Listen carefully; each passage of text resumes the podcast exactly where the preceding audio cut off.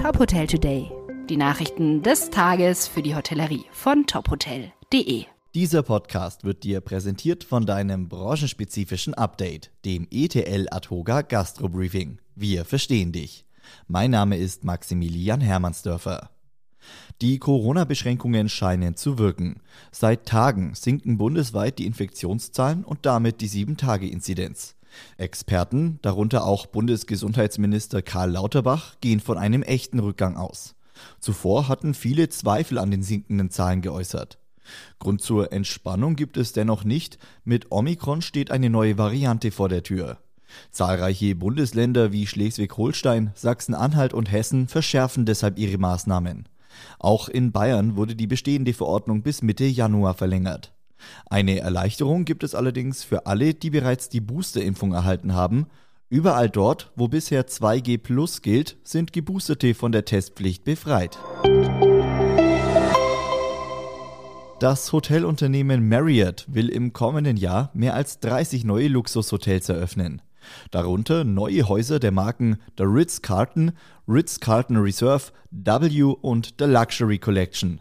Geplant sind die Hotels in verschiedensten Regionen der Welt. Drei Häuser der Marke The Ritz-Carlton sollen beispielsweise in Arizona, New York City und Melbourne eröffnen.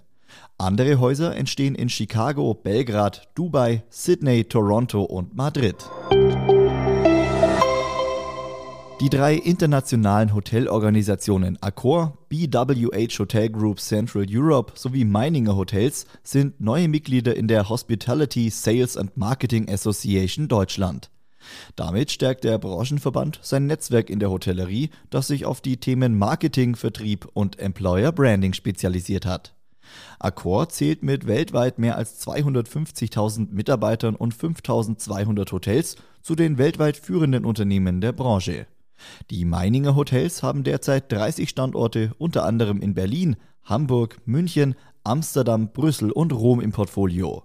Und die BWH Hotel Group Central Europe umfasst rund 270 Hotels in 10 Ländern.